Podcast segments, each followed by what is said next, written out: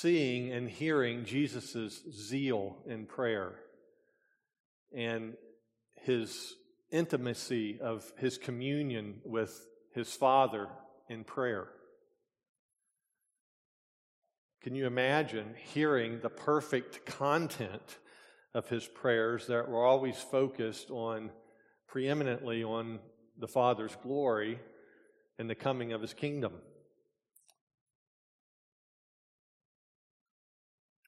The disciples, no doubt, were in complete awe of Jesus' prayer life, and yet they had many questions. They wanted to be able to pray like this for themselves. They wanted to understand how to approach God in prayer, but they wonder what kinds of things were they to pray for? What is to be the focus of prayer? Could they be assured that God would answer their prayers? Do you sometimes have those same types of questions? Turn with me to our text this morning, Luke chapter 11, verses 1 through 4. Luke records for us in verse 1 of chapter 11 it happened that while Jesus was praying in a certain place, after he finished, one of his, disciple, one of his disciples said to him, Lord, teach us to pray just as John also taught his disciples. Now, there are many other important passages on prayer in Scripture, but this passage in Luke 11 is unique because here we get the opportunity to sort of look in on, a very spe- on the very specific way in which Jesus responded to this request that's probably often been even on our own tongues Lord, teach us to pray. Jesus' full response to this request is very compelling, and it, and it, runs all the way down through verse 13. This morning, though, we're going to focus our attention on verses 2 through 4. Follow along with me as I read those verses. And he said to them, When you pray, say, Father, Hallowed be your name. Your kingdom come. Give us each day our daily bread. And forgive us our sins, for we ourselves also forgive everyone who is indebted to us. And lead us not into temptation. This prayer, of course, is commonly referred to as the Lord's Prayer. But even as many have commented, the better title would be the disciples' prayer. This prayer, just three verses long, covers topics that are so vast that several commentators have noted that its depth cannot be exhausted by exposition. That's certainly true. So, right up front, full disclosure, we're, we're, we're not going to be able to cover nearly all there is to say about this prayer. In fact, in the first service, I found myself talking very fast to try to get through what I have to say. But my goal today is just to highlight the great principles of prayer that Jesus lays forth for us here. If you want to know how to pray rightly, then you need to know this prayer. Not, not just be able to recite this prayer, but you need to understand the pattern and the principles of prayer that Jesus is teaching here. I assure you, on the authority of Scripture, if you apply the principles and the, and the priorities of, of prayer that Jesus lays forth here, it will revolutionize your prayer life. Now, Jesus had taught his disciples this prayer earlier on the Sermon on the Mount in Matthew 6. And the prayer there in Matthew 6 is the version of this prayer I imagine that most of you learn to recite. So when we read the prayer here in Luke 11, we notice there are some slight differences. For example, the prayer in Matthew includes the petition, Your kingdom come, and then it adds, Your will be done on earth as it is in heaven. The prayer here in Luke doesn't include the words, Your will be done on earth as it is in heaven, but nevertheless, commentators have agreed the same thought is certainly still there in the petition that is included in, your, in Luke, Your kingdom come. Another example, the prayer in Matthew 6 says, And do, do not lead us into temptation, and then adds the complementary thought, but deliver us from evil. The prayer in Luke only contains the first phrase. But again, that largely encompasses the request to be delivered from evil. So the essential nature of the prayer is still the same. So we understand this. There were two different occasions on which Jesus taught the disciples to pray, and it's not concerning at all that the prayers are not identical word for word because the prayers are, in essence and in the principles they teach, the same. In fact, the reality that these prayers are worded slightly differently points to an important truth, and that truth is that Jesus is not telling us to preach in these or to, te- to, to pray in these exact words. He's telling us to pray in this way. And that's critical for you to understand. In this prayer, our Lord has given us a pattern for prayer. Our, in this prayer, our Lord is, is laying forth key principles which are to guide the way we pray. He's not saying pray in these, in these exact words. It's fine to do that. It's fine to recite this prayer if your heart and mind are focused on the words. But in reality, it's, it's not a prayer in, in and of itself as much as it is an outline to guide our prayers. John MacArthur put it this way The Lord's Prayer is not so much a prayer in itself as it is a skeleton which believers are to flesh out with their own words of praise, adoration, petitions, and so on. It's not a substitute for our own prayers, but a guide for them. Martyn Lloyd-Jones, very helpfully, I think, wrote this. He said, This prayer is undoubtedly a pattern prayer. We might say that we have in the Lord's prayer, what we have in the Lord's Prayer is a kind of skeleton. Take, for instance, this act of preaching. I have certain notes before me I have not a complete sermon. I merely have headings, the principles which are to be expounded. But I do not stop at a mere enunciation of the principles. I expound and work them out. That is the way, he says, Martyn Lloyd-Jones says, we are to, to regard the Lord's, Lord's Prayer. He goes on to say, the principles are here, and we cannot add to them. The principles provided in the Lord's Prayer cover everything. And, our, and all we are to do is to take those principles and employ them and base our every petition upon them. So that's critical to understand. The Lord's Prayer is a pattern for our prayers.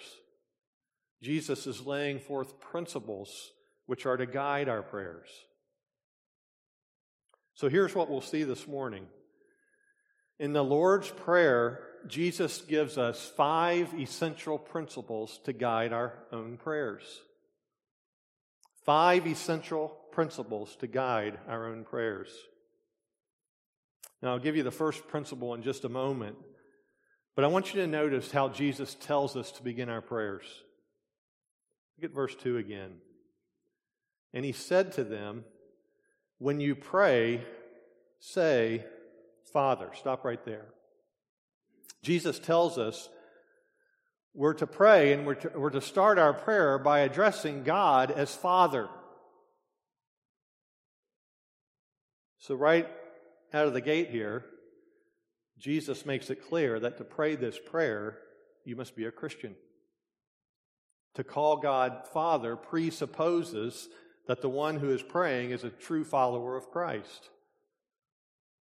Only Christians saved by grace through faith in Christ have the relationship to God whereby, as adopted children, they can call him Father. But for Christians, our Lord very graciously tells us the very first thing to pray rightly is this you must realize that the God to whom you pray is your Father.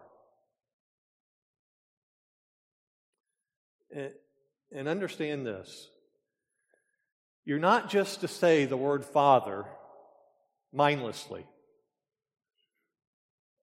You're to think about what you're saying. When you pray to your Father, you should reflect on the reality that you are His redeemed, adopted, forgiven child who's been justified by faith in Christ. God has declared you righteous. There's, no, there's now no condemnation for you in Christ. You've now you've not received a spirit of slavery leading to fear again, but you've received a spirit of adoption as sons by which you now cry out, Abba, Father. How are we to pray? We're to start, we are to start with this realization that this is not some distant, unconcerned deity to which we pray. What Jesus is saying here is so wonderful and so important for you to embrace. You are to approach God in prayer with the assurance that you're fully reconciled to God in Christ. Your sins have been forgiven and therefore you've entered into a relationship by which in, in which God is your father. And your father, as your father, he cares and he's fully committed to your provision and your protection. It's, it's, it's very true that after we say this first word of our prayer, Father, we need to, to pause and to consider all that that means. And when we do that, when you do that, when you say Father and stop and just consider that God is your Father, you'll begin to worship Him in your thoughts of His grace and loving kindness even before you continue on in your prayer. And then, as you do continue on in prayer, you'll go boldly before Him in confidence and trust, knowing that you're going to your good and your great Father. Now, before I go on, I, I, just want you to quickly notice that the prayer now breaks into two main sections. The first section focuses on God, the second section focuses on the things we need. That order is very important. The, that order shows us what the priorities of our own prayers are to be. The God given order of prayer is to have regard for, for God first. Regardless of what our circumstances are at any given time when we pray, the priorities of our prayer are to be God centered and not man centered. So here we go. We finally get to the first principle. The first principle to guide our prayers is this the glory of God is to be the first priority of your prayers. The glory of God is to be the first priority of your prayers. Verse 2 again, and he said to them, When you pray, say, Father, hallowed be your name.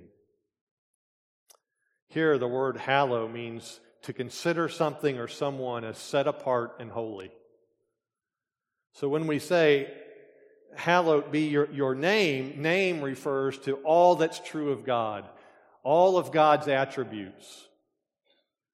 We're to pray that his name be hallowed. In other words, we're to pray that God, in all that he is, would be revered. that he would receive surpassing honor, glory, and praise in our own life, in our church, in our community, and in throughout the world. We're saying, Father, you're so majestic, so glorious. I just pray that everyone would see that, would understand that, and bow to you and worship you because that's what you deserve. And you come looking at the sin and the indifference of the unbelieving world toward God, and you say, Father, this is just not right. Wake up the world, Father. Cause the world to give you the praise that you deserve. Or even as a Christian, perhaps you look at your own spiritual dullness at times and you pray, Father, I need to grow in the knowledge of you. I need to worship you more deeply. Help me, teach me, grow me so that my name, so that your name is hallowed in, in all aspects of my life.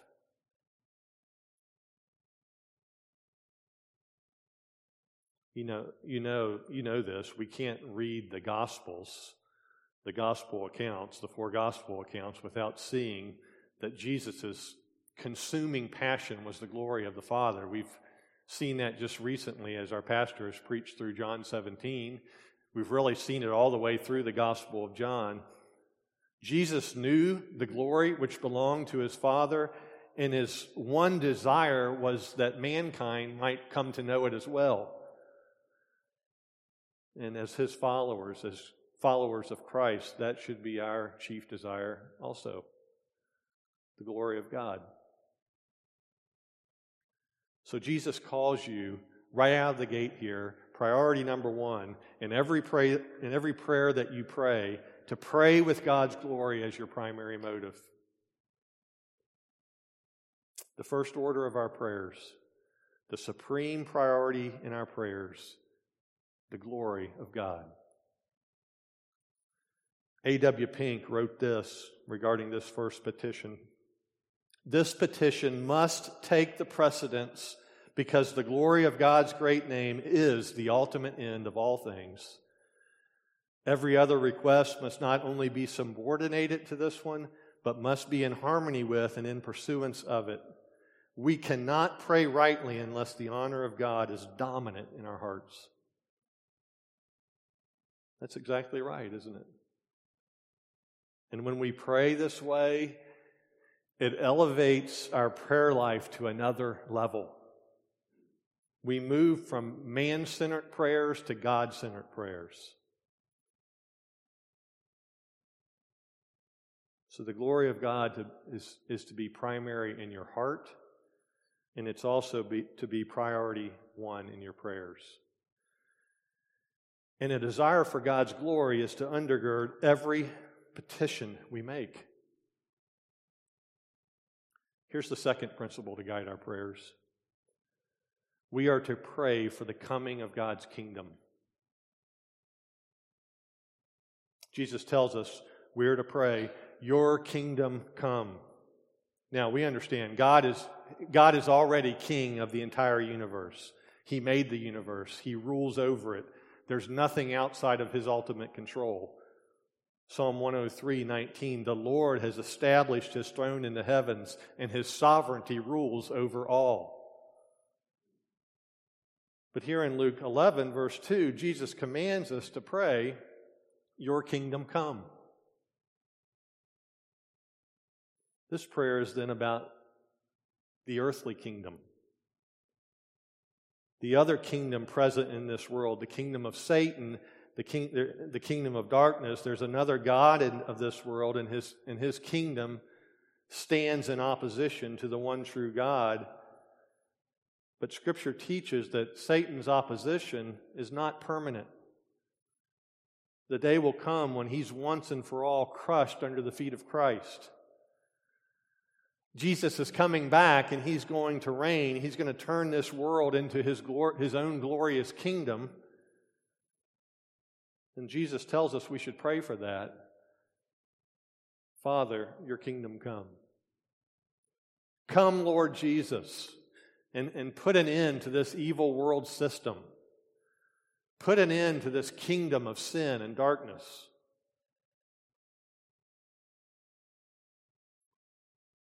But think about what you're praying when you pray this prayer. You're praying, in effect, God, I'm not comfortable in this dark and sinful world. This is not my home, and I long for the day when righteousness reigns. By the way, I don't have time to go into this in any great detail, but this, this prayer does also include our prayers for the salvation of others, praying that the kingdom come in that way as, as God rescues people from the domain of darkness and transfers them into the kingdom of his beloved Son. But again, think about this. Do you see how this petition also elevates your prayers to where they should be? Praying for God's kingdom takes our focus off temporal, worldly matters and turns our focus to matters of eternal consequence. We're pilgrims on this earth, we're citizens of heaven. It only makes sense that we should pray this way. But let's take a moment and just reflect on these first two principles. The glory of God is to be the first priority of your prayers, and you are to pray for God's kingdom to come. Most of us here today, frankly, live relatively comfortable lives.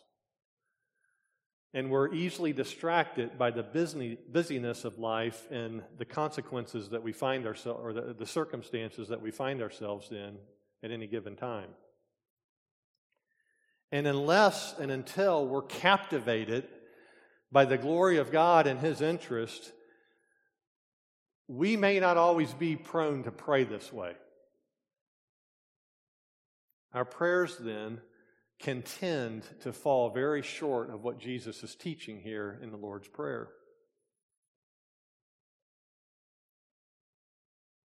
Hebrews 4, verse 12 says, For the word of God is active, is living and active and sharper than any two edged sword, and piercing as far as the division of soul and spirit, of both joints and marrow and able to judge the thoughts and intentions of the heart.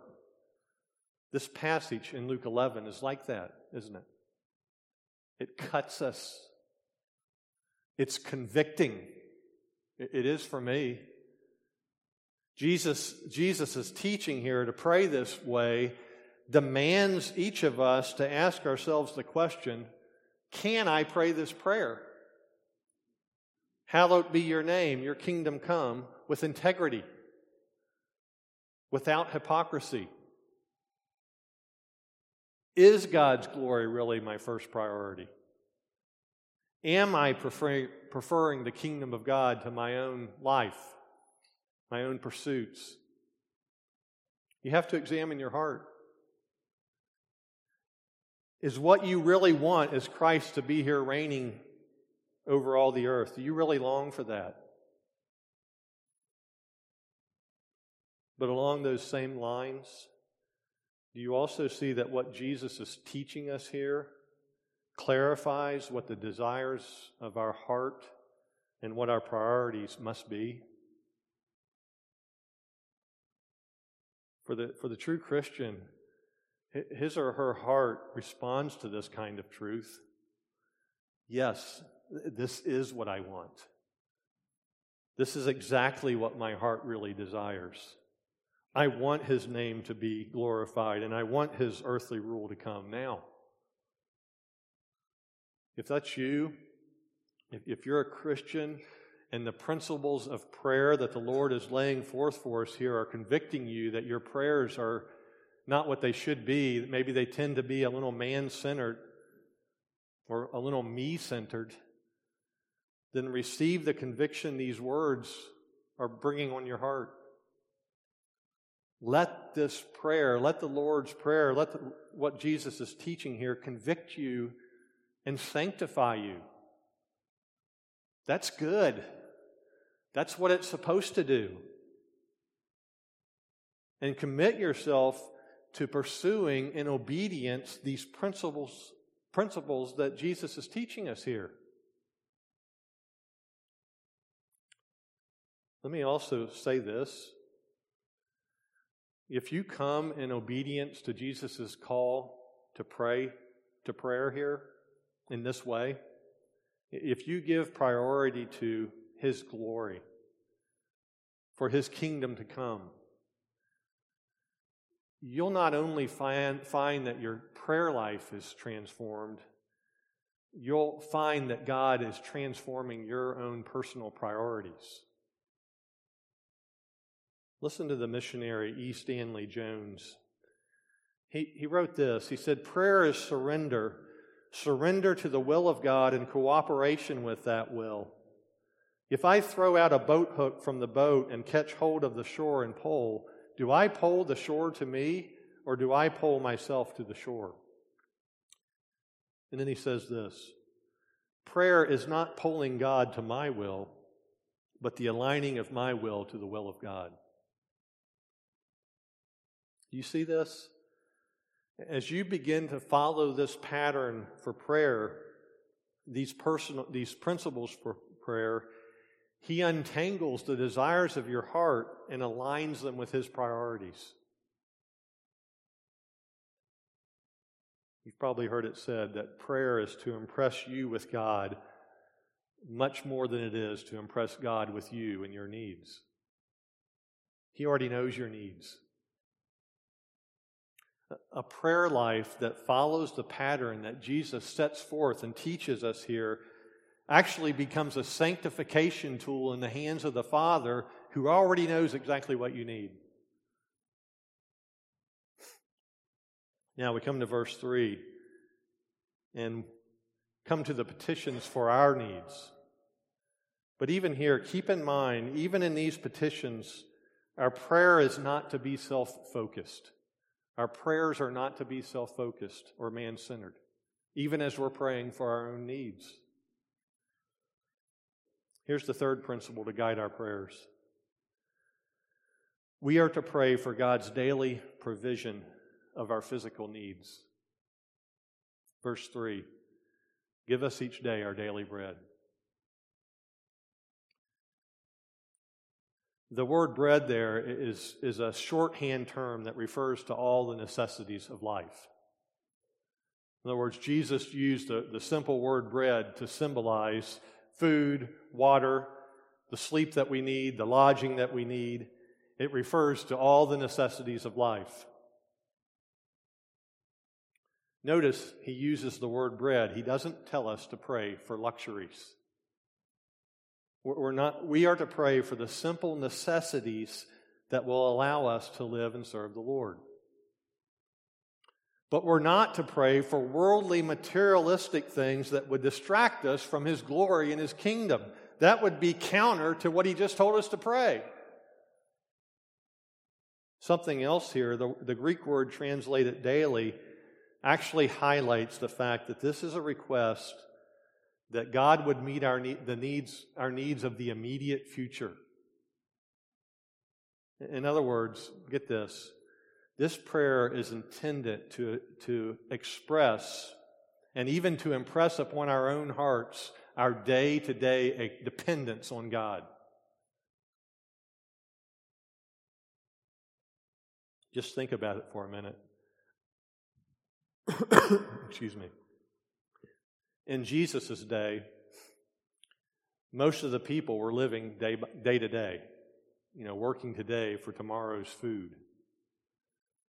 So this petition would have been very natural and very obvious to them.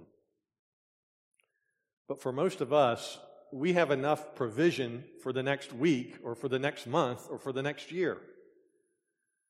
And because of that, if we aren't careful, we can find it, it hard to identify with this petition for our daily bread.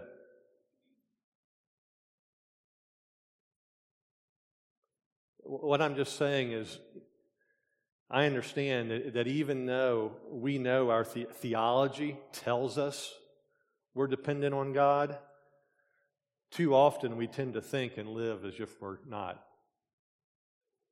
as if we can handle our day to day needs without God's help. It's very easy to fall into this trap. We think I worked hard and I earned the money for that food, that car, this house. I earned it all. I did it. It, it, it wasn't a problem. And I can do it again. I can keep doing it. Well, it may be true that you worked hard for all that you have, but who gave you the ability to do that? Who gave you your job? Who gives you the health to get out of bed every day? James 1 17, every good thing and given and every perfect gift is from above, coming down from the Father.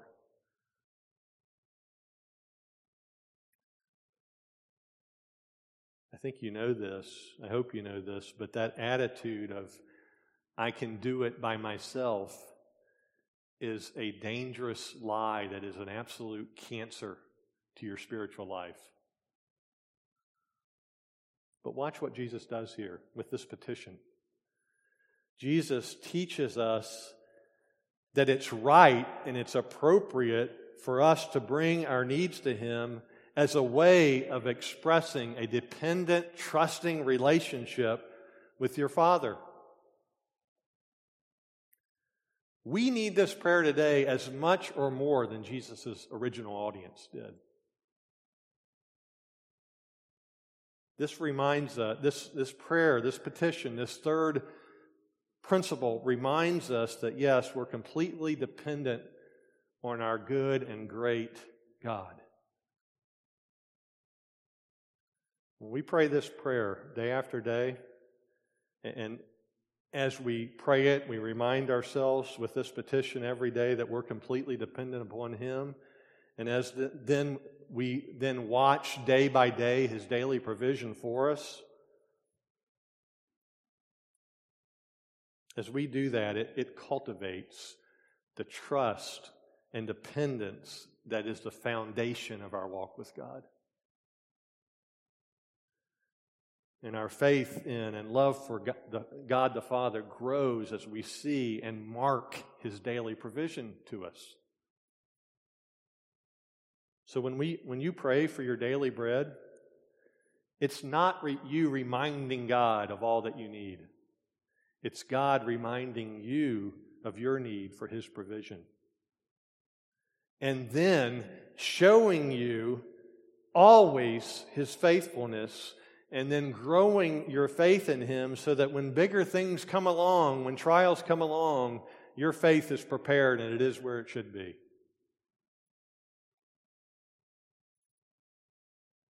And also notice that this petition, it's not a, even though it's for ourselves, it's not a departure from a focus on the glory of God. It's actually a way that God's glory can be put into display, in display on your own life. The fourth principle is this we are to pray for forgiveness. Jesus tells us to pray, verse 4, and forgive us our sins, for we, also, for we ourselves also forgive everyone who is indebted to us. There are some theological issues that may pop into your mind as we look at this verse. Let me talk through some of those. First, Scripture tells us that for the person who has repented and put his faith in Christ alone for salvation, the righteousness of Christ is imputed to that person's account. That person's sins then are forgiven and his salvation is permanently sealed, established, never to be lost. Believers have God's once and all judicial forgiveness. God has declared us forever pardoned, forever forgiven in that sense. In that positional sense of justification, we are forever forgiven. And as we've seen, Jesus is teaching those who are already true believers, his true followers, he's teaching them how to pray. So when he said to pray, forgive us our sins, he's, he, he was not implying that unless you pray this prayer, your salvation will be taken away. That's not what this prayer is at all. This prayer is not a prayer for that forever positional forgiveness that comes when we're justified by grace through faith in Christ alone. This prayer is a prayer regarding the daily walk of your Christian life. As we go through day to day life, we sin. In the positional sense of justification, those sins are already wiped away and forgiven. But, however, from a daily walk in communion with God, we come to Him and confess those sins. So, as a believer, we have His eternal positional forgiveness, but now, as His child, when we sin, we ask for His parental forgiveness, not as our judge, but as our Father, with whom we want to maintain communion and fellowship. And so we confess our sins and we ask His forgiveness so that we don't harbor unconfessed sin that would interrupt our fellowship with Him. And 1 John 1 9 assures us if we confess our sins, He's faithful and righteous to forgive us our sins and cleanse us from all unrighteousness. But I want to back up and say something else about this. We understand that anything that would make us comfortable with sin must be eradicated from our lives. And not carefully examining your life, denying your sin, or refusing to confess it and repent of it, that begins what can become a cycle of thinking lightly about sin, of overlooking what's hideous in God's sight. You can even become blind to your own sin. So Jesus has, Jesus has very graciously commanded us in this prayer to avoid that by praying for forgiveness. We're to do this on a consistent basis so we don't stifle our conscience and somehow become blind to or comfortable with our sin. It's, he's just giving us here a sanctifying gift of confession. And he tells us here that it's to be a standard part of our prayer life. Now look at the second half of verse 4. And forgive us our sins, for we ourselves also forgive, forgive everyone who is indebted to us. Some have been troubled by this verse because they believe it is advocating a works based righteousness. They say this verse is saying, if we forgive others, then we earn, we earn God's forgiveness. That's not what Jesus is teaching. What he's teaching here is not even remotely related to works based salvation. If this verse is saying that we can earn our salvation by our forgiveness, then we've got problems. And we have to cancel the whole doctrine of grace in the New Testament. This verse is not saying that we can somehow merit our own salvation and God's forgiveness by our forgiveness of others. Instead, this is saying it's perfectly in line with all of Scripture and speaks to the fact that if you have known God's forgiveness, if you are saved, you have a regenerate heart. And forgiveness of others is evidence of a regenerate heart. If, in other words, if you're a true believer, then forgiveness of others will, will characterize your life. And so Jesus can say, Pray, forgive us our sins, for we ourselves also forgive. Martyn Lloyd-Jones again described this when he wrote that, that the essence of verse 4 is like this Forgive me as I forgive them because of what the cross of the Lord Jesus Christ has done in my heart.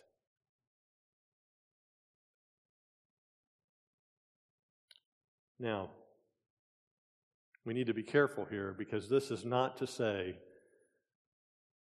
that for a Christian this is always perfect and that we never struggle. We do need to desire to forgive perfectly, and forgiveness is to be the bent of our heart now as true believers. But there's another lesson for all of us to learn in this verse. Even for believers, the Lord recognizes that we fail to be as consistent in our forgiveness as we should be because of the strength of our own flesh. And this matter of our forgiveness of others is so important that Jesus includes it in the Lord's Prayer as a, as a reminder to us to check ourselves to make sure we're not harboring unforgiveness. It's a daily thing we're to do. In fact, in the parallel passage in Matthew 6, Jesus reinforced it.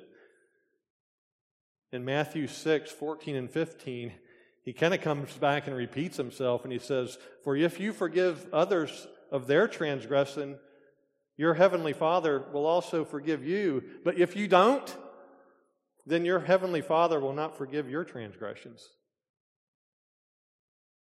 So we do need to understand this. You can't know the, the parental forgiveness of your Father that keeps your fellowship with Him so abundantly rich unless you forgive others in your heart. When you refuse to forgive others, God won't forgive you either. And, and, remember, I'm talking about in a permanent justifying, or I'm not talking about it in a permanent justifying sense, but in terms of the fact that you've not really cleared accounts with God when, you, when you're asking for forgiveness but are harboring resentment against someone else. And so when you refuse to forgive others, God says He won't forgive you in this parental sense, and you're thereby you, you thereby forfeit the inner peace and the depth of spiritual life that only close communion with the Lord can produce. And as a result, you fall into a time of spiritual shallowness and indifference, and that's tragic.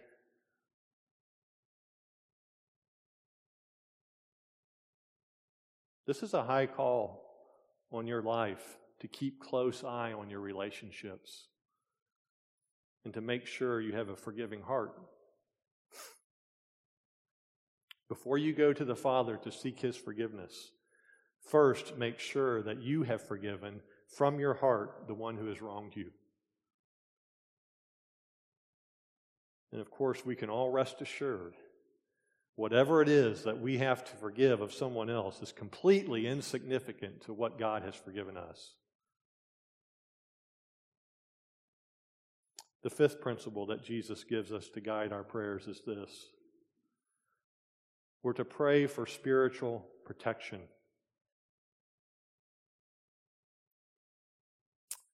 The end of verse 4. And lead us not into temptation. Jesus is telling you that in your prayers, you are to be proactive in the sense now of requesting God's present and future protection from sin. This petition has also given some angst to some people because they notice that in James chapter 1, James writes that God himself does not tempt anyone, and they say, well, if God doesn't tempt anyone, then why does Jesus tell us in this prayer to pray, do not lead us into temptation?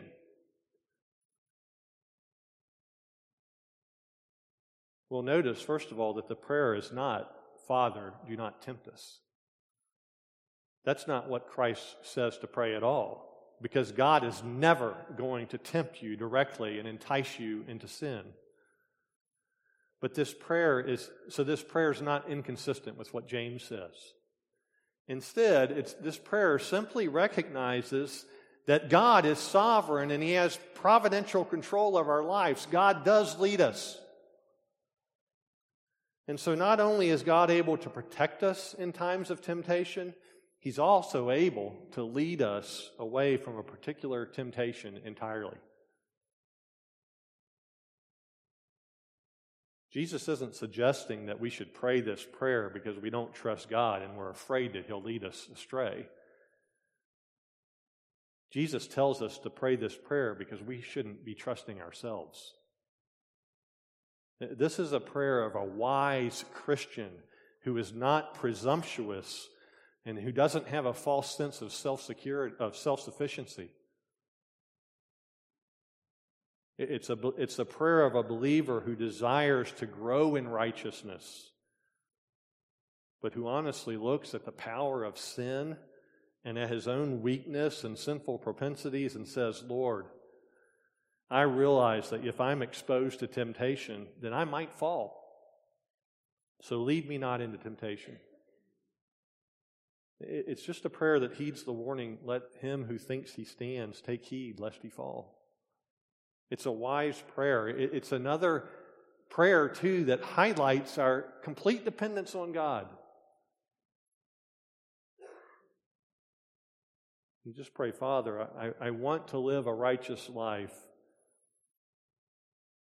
and I, but I know how weak I am, and I know how strong my flesh can be.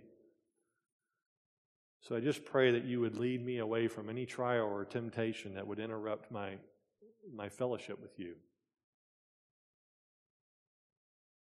But Father, I understand if sometimes you choose to bring trials into my life, and if you do that, that's good too.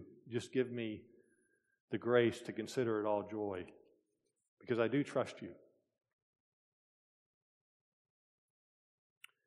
Well, that's a major flyover of the Lord's Prayer. um, I, I just hope you see that this pattern and these principles that, that, that Christ has laid out for us here, they take our prayer lives to a much higher level. And praying this way has a sanctifying effect on our lives. I'll just quickly say this. I'd encourage you on your own time to study the rest of this passage in, in verses 5 to 13, Jesus goes on to teach, really, I would say, two additional truths in response to the, the disciples' request to teach us to pray. First, he, te- he teaches a parable, and the, the, in the object lesson of the parable is really we're to be persistent in prayer. So the point is, you are to pray the principles of the Lord's Prayer and you're to be persistent in praying those. You don't give up. You ask, seek, knock. It's repetition, it's perseverance in prayer, persistence. You don't pray for your friend's salvation a week in a row, and because he doesn't get saved, you stop. You keep on, keep on for years. Second, and this is very sweet.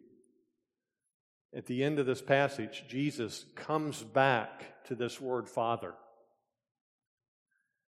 And he takes time to say more about that, and, and, and he assures us in, in, a, in a very sweet way again of the goodness of our Heavenly Father. And it's really a call at the end of this passage on how to pray. It's a call to, and when we pray, to always trust, to know that we can trust our Father to give us good things that we need for our Christian walk. So He gives us a pattern for prayer. He calls us to perseverance in prayer. And He calls us, assures us that we can trust our Father. It's so gracious. Jesus kind of books in, bookends this entire passage on prayer by focusing our attention on the fact that God is our good and gracious Father. Let's pray. Father, we praise you. We thank you for sending your Son, and we thank you that the disciples asked this question, the question that we often have. Father, we do pray that you would teach us to pray. Help us to be faithful to these principles of prayer, this pattern of prayer that you've so clearly laid out for us. Use it in our lives to draw us closer to you. to sanctify us. We ask these things in Christ's name. Amen.